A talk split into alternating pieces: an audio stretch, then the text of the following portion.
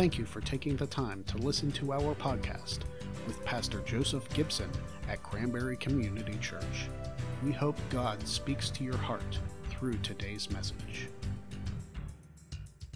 Lord, we thank you so much for your presence again here, Lord. I thank you for uh, just your provision, your protection, Lord, all you are and all you do. Pray your gift, uh, your uh, blessing this morning over every gift, every giver, Lord, over every heart, God, and I pray that you would grow your kingdom. In uh, Jesus' name, amen. All right, we're going to jump right in uh, to a new series this morning. Last week we wrapped up a series called Truly, Truly. Uh, if, if you go back to where this series started, it started in the book of John, where John was looking back about 60 years uh, of, uh, from the time of Jesus' ministry. About 60 years later, he looked back and he said, uh, Two things that I remember of Jesus in that moment to describe him. He said, He was full of truth and full of grace. Full of grace and full of truth. In the last few weeks, we've talked about uh, what John, John meant when he said that Jesus was full of truth and, and what we do with that, how we live out that truth that Jesus revealed. And the second thing, as I said, that John said of Jesus when he looked back is he said, This man, Jesus Christ, I remember was full of grace.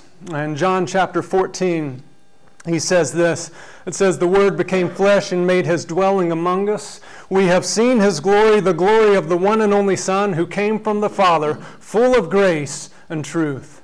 It goes on in uh, verse 17 to say, For the law was given through Moses, grace and truth came through Jesus Christ. Now, discovering exactly what John meant when he said that the truth came through Jesus is actually pretty easy because if you have a Bible app on your phone, you type in uh, some variants of the word truth or teaching and you get about 200 results. It's not hard to find what he meant when he said that Jesus was full of truth, a life changing truth. But when we look into what Jesus said about grace, it's a different story. Uh, in fact, uh, if you search grace, within the teachings of Jesus Christ, I have a, a, little screenshot of what you'll find. If you try to look up grace in the teachings of Jesus Christ, there's nothing there. Now, how is it that, the, that if Jesus never taught on it, if Jesus never spoke on it, John says he was defined by it? How does this work? Because Jesus chose to reveal his grace to us not by what he taught, but by how he lived. Now, everything you need to know about truth, we find in the teachings of Jesus Christ. Everything you need to know about grace, we find in his life. We find in how he lived his life. Jesus didn't talk about grace directly, but grace came through him. His life shouted it from the rooftop. Rather than talk directly on the topic of uh, grace, what we'll find, and we'll, we'll see some this morning, is Jesus would insert himself into these situations where he would have to choose between the law and grace, between what law and ritual said, or between what grace and compassion said. Even what uh, John said was Jesus' first public miracle, the turning of water into wine. Uh, it was a statement where Jesus said, uh, uh, Grace and compassion trump the law and ritual. And I'm going to show you that as we begin. In John chapter 2, Jesus is attending a wedding. The Bible says this is his first uh, sign or his first miracle.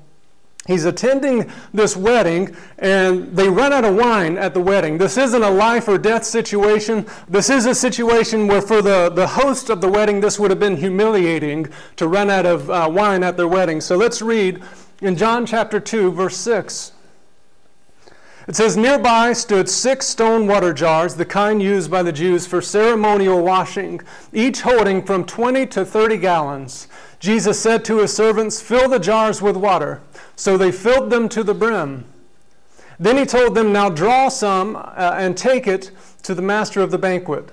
They did so, and the master of the banquet tasted the water that had been turned into wine. He did not realize where it had come from, though the servants who had drawn the water knew.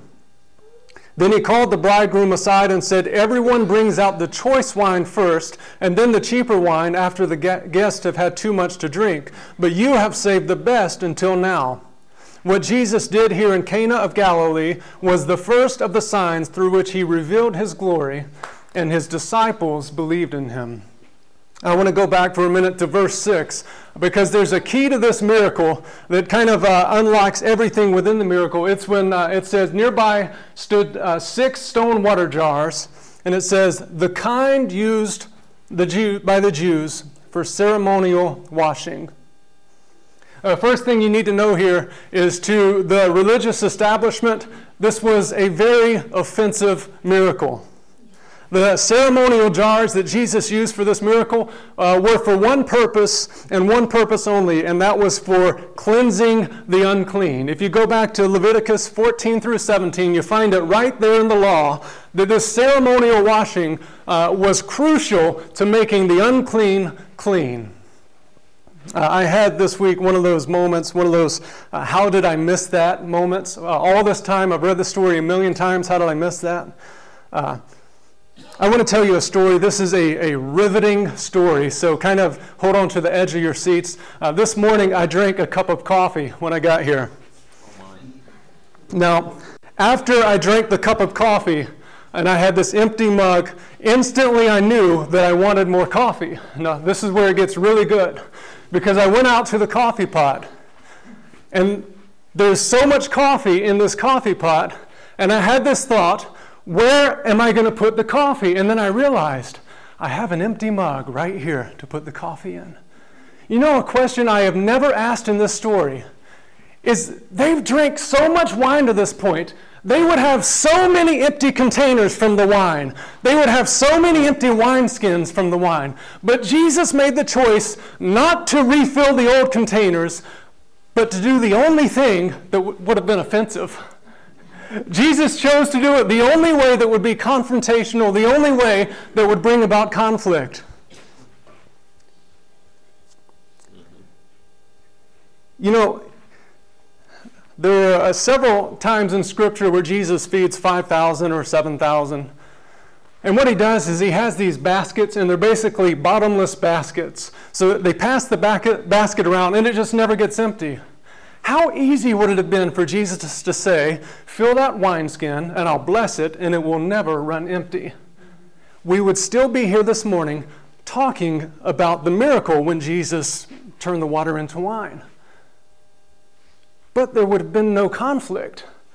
There would have been no law brought into the picture. What Jesus was doing in his very first miracle, where he was bringing the law into the miracle so that he could uh, show us that grace trumps the law. It was a statement miracle because at the time, the religious establishment of the day had gotten to this point where they were actually hiding behind the law to avoid doing the will of God. Rather than having compassion on people and mercy on people, they were hiding behind the letter of the law. In Matthew 23, it's this long list of Jesus saying, Woe to you, teachers of the law. And he has this righteous anger. And at one point, uh, he says, Woe to you, uh, verse 23, teachers of the law and Pharisees, you hypocrites. You give a tenth of your spices, mint, dill, and cumin. In other words, you tithe. He says, you, you give, but you have neglected the more important matters of the law justice and mercy and compassion and faithfulness. You pra- should have practiced the latter without neglecting the former. In other words, he said, You are following the letter of the law and you've completely neglected the intent of the law. You're following the law of God, but you're not actually following God.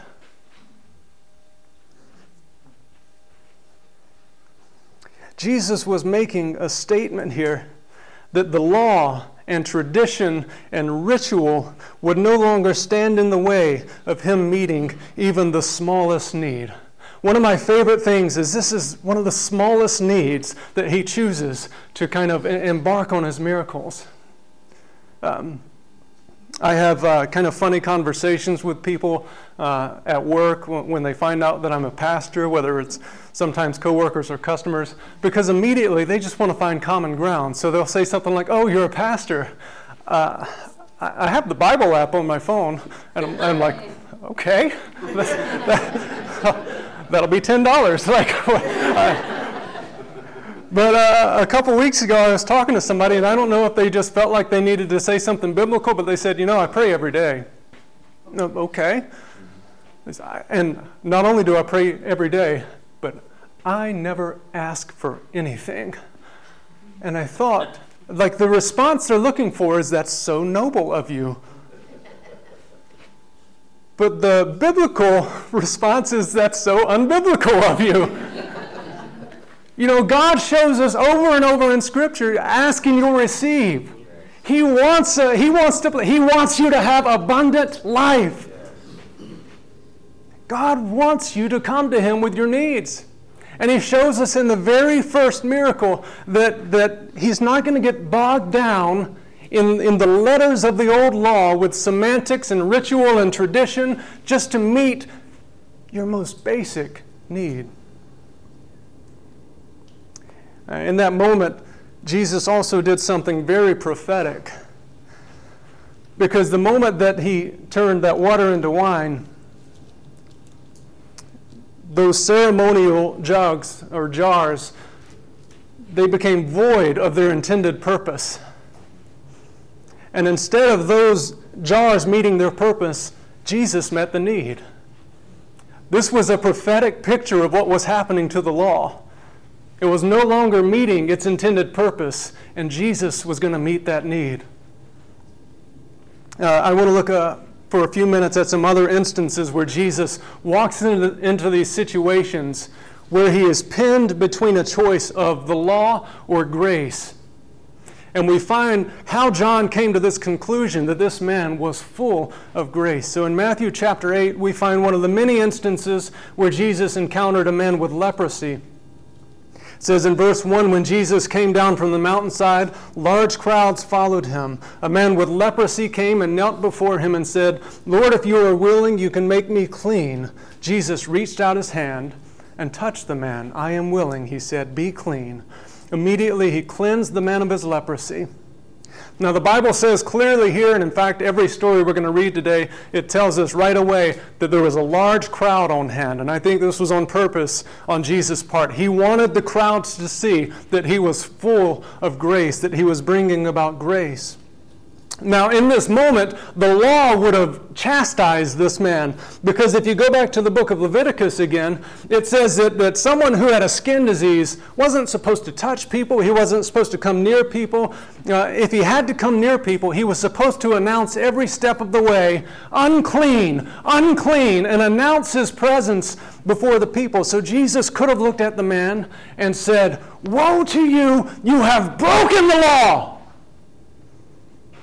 Not only this, but if you go back to the book of Leviticus, what you find is when someone with leprosy or a skin disease came to the priest, it wasn't to be cleansed, it was only to be examined.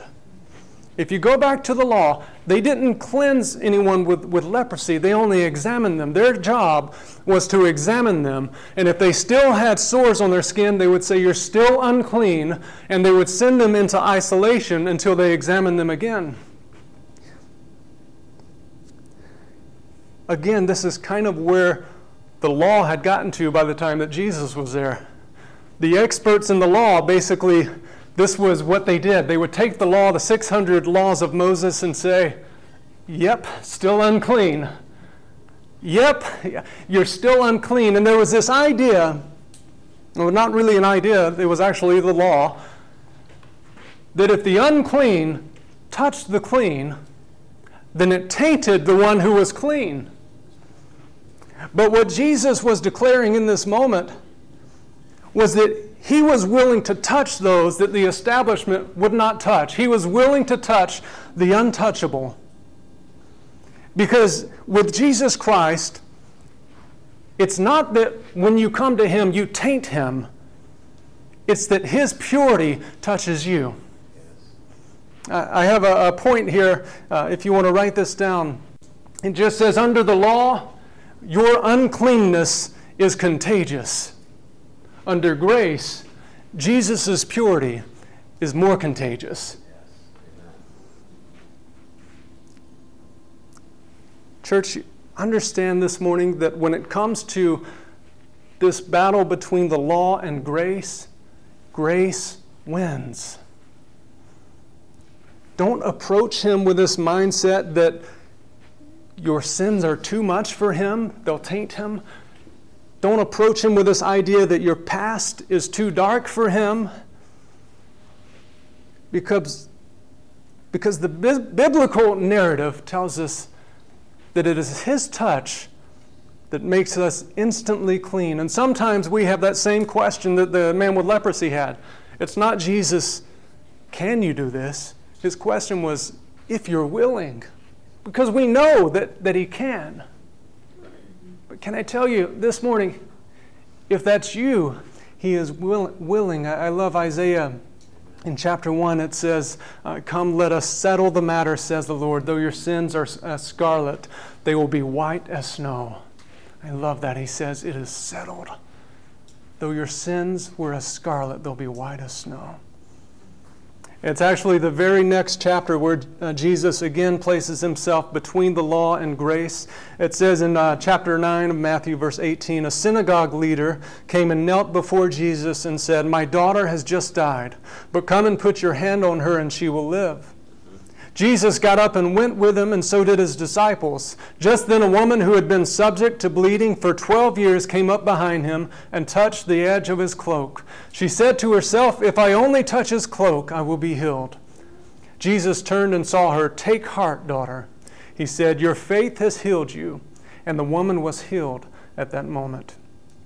Now, when Luke tells this story, Luke tells us that the crowds around Jesus are, are so massive that they're almost crushing Jesus. So again, Jesus has this massive audience, and again, Jesus is put in this position to choose the law or grace, because again, uh, grace and compassion could bring healing to her body. But the law was very specific. In Leviticus 12 and 15, it made clear two things. It said, don't touch anyone who's been bleeding. And then it made a, a law for the person bleeding, and you don't touch anyone either. You can neither touch or be touched by the one who's bleeding. So, if we take into account that this woman pressed through the crowds that were crushing Jesus, how many times did she break the law to touch Jesus and break the law again? But the law came through Moses, grace came through Jesus. I have another point here for you. Under the law, cleanness is a prerequisite to touching Jesus. Under grace, cleanness is the result of touching Jesus. Under the law, you did not approach him until you were pure and righteous and holy. Under grace, you are pure and righteous and holy because you have approached him. Come on, church, that is good news. The Bible says that this woman had spent every dime she had on doctors and they couldn't figure it out. With the lepers, Jesus did what no one else would do when he touched them. With this woman, Jesus did what nobody else could do when he healed her. Finally, one more occasion I want to look at this morning where Jesus is pinned once again between the law and grace. It's in John chapter 8, beginning in verse 2 says at dawn jesus again appeared in the temple courts where all the people gathered around him and he sat down to teach them. The teachers of the law and the pharisees brought in a woman caught in adultery. They made her stand before the group and said to jesus teacher this woman was caught in the act of adultery. In the law moses commanded us to stone such women. Now what do you say they were using this question as a trap in order to have a basis for accusing him. But Jesus bent down and started to write on the ground with his finger. When they kept on questioning him, he straightened up and said to them, Let any one of you who is without sin be the first to throw a stone at her. Again, he stooped down and wrote on the ground. At this, those who heard began to go away one at a time. The older ones first, until only Jesus was left with the woman still standing there. Jesus straightened up and asked her, Woman, where are they? Has no one condemned you? No one, sir, she said. Then neither do I condemn you. Jesus declared, Now go and leave your life of sin. Once again, Jesus is in the middle of a crowd. And he's put in this position of choosing between the law and grace. Now, theor- theoretically, you could say in, in all these other situations, maybe Jesus wasn't aware of the law, even though we know he was. So, in this moment, they say, We're not going to leave it up to Jesus, we're going to tell him the law. And we're going to tell him what Moses said. Moses said to stone her. Surely he will not choose grace when we tell him the law. What we know is that Jesus once again brought about grace. The third point this morning. Under the law, some people are irredeemable. The religious leaders thought this lady was irredeemable. Under grace, Jesus redeems the irredeemable. Under grace, there is no such thing as irredeemable. With the lepers, Jesus touched the untouchables, the ones that no one would touch. With the woman with the issue of blood, he cured the uncurable, the ones that no doctor could heal. And with this woman, he redeems the irredeemable, the ones that the Pharisees said, There's no hope for her. We've caught her in the deepest, darkest sin. Throw the stone. And Jesus said, No, I've come to redeem them. What we find in this story is that this redemption was not a license to sin. Grace is not a license to sin. Jesus tells the woman plainly, Go and sin no more. But the order of things there is key. He says, You are forgiven. I don't condemn you. And then he says, Now go and sin no more. In other words, he said, Operate out of the knowledge of your forgiveness based on the reality that you have been forgiven and redeemed, go and walk in freedom from your sin. He never said, Stop sinning, and when you're done with that, come to me, and then I'll tell you that you're forgiven and that I'm not going to. He said, Start at this place that you are forgiven and redeemed and purchased by the blood of Christ, and from there you walk in freedom. Church, Jesus didn't speak on grace because Jesus' life screamed grace from the rooftops. Everything we need to know about grace we find in the teachings of Jesus Christ. Renee, can you come?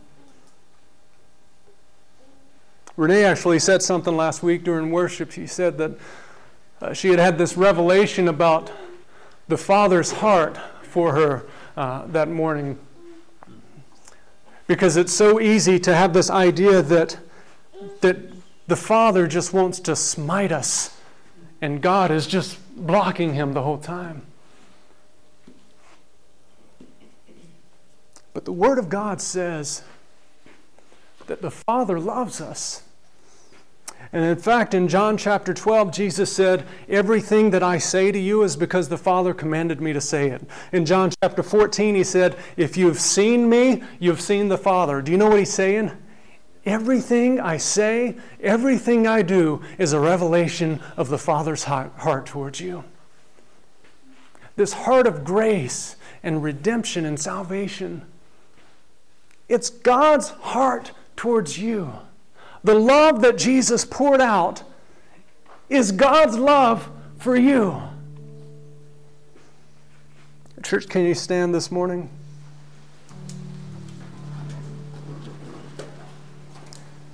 Jesus is not standing between you and an angry, disappointed God.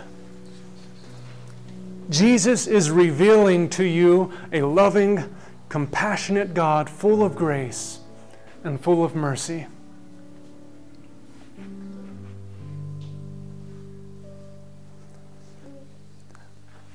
The problem that Jesus ran into was he was stepping into this generation that had learned all about who God was from these religious leaders who had no idea what they were talking about. And sometimes the, the problem that we face is before we can learn God's feelings towards us, we have to unlearn what we've been taught all of our life. And I believe this morning that there are some of us here who need to unlearn some things, who need to stop seeing God with his arms folded or his finger pointing, and see the Son who revealed God with his arms wide open saying, I don't condemn you, I forgive you. Now walk in freedom.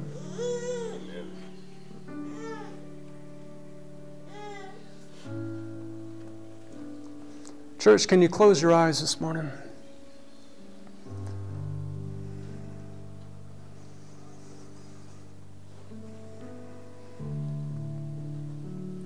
Church, if you're here and you say, I know that's me, for whatever ta- uh, reason I have a tainted view of the Father, I have a tainted view of God, and this morning, Pastor, I just need prayer that I can turn that around and I want to give that to God and receive His love. If that's you, can you just slip your hand into the air for a moment? I want to pray for you. Lord, you see every hand and you see every heart.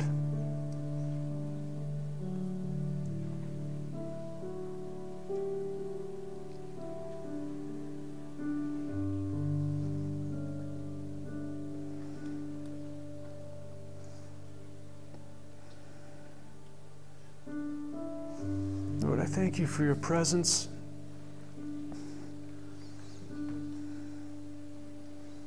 And I pray, God, that we begin to see you for who you are.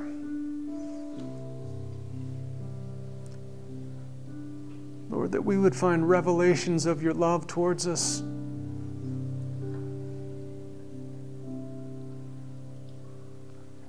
That we would begin our lives, Lord, begin our day from the reality of forgiveness and from there, God, that we would walk in freedom from whatever might be holding us down, Lord.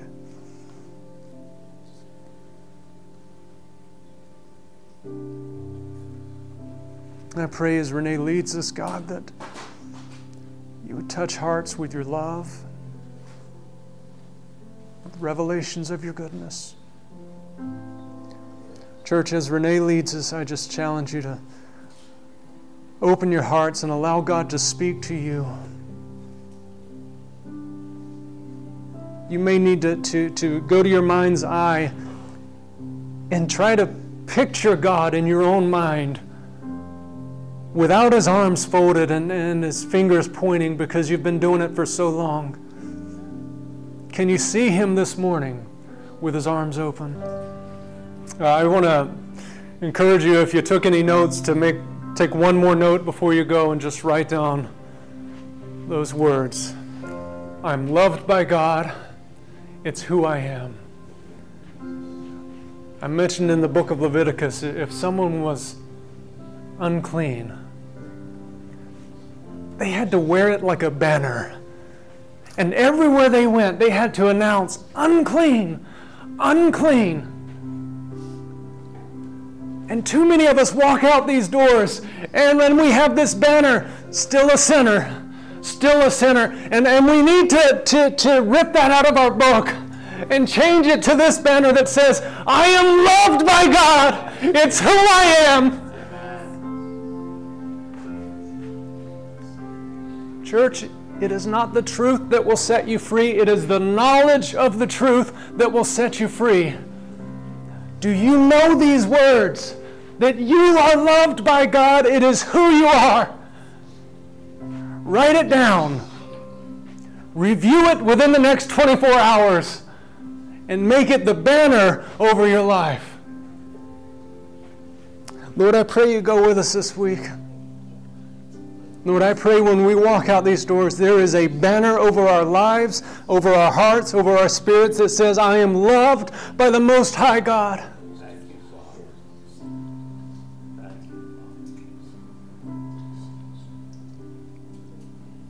I pray this week, Lord, that we have opportunities to, to be vessels, Lord, of your grace and of your love.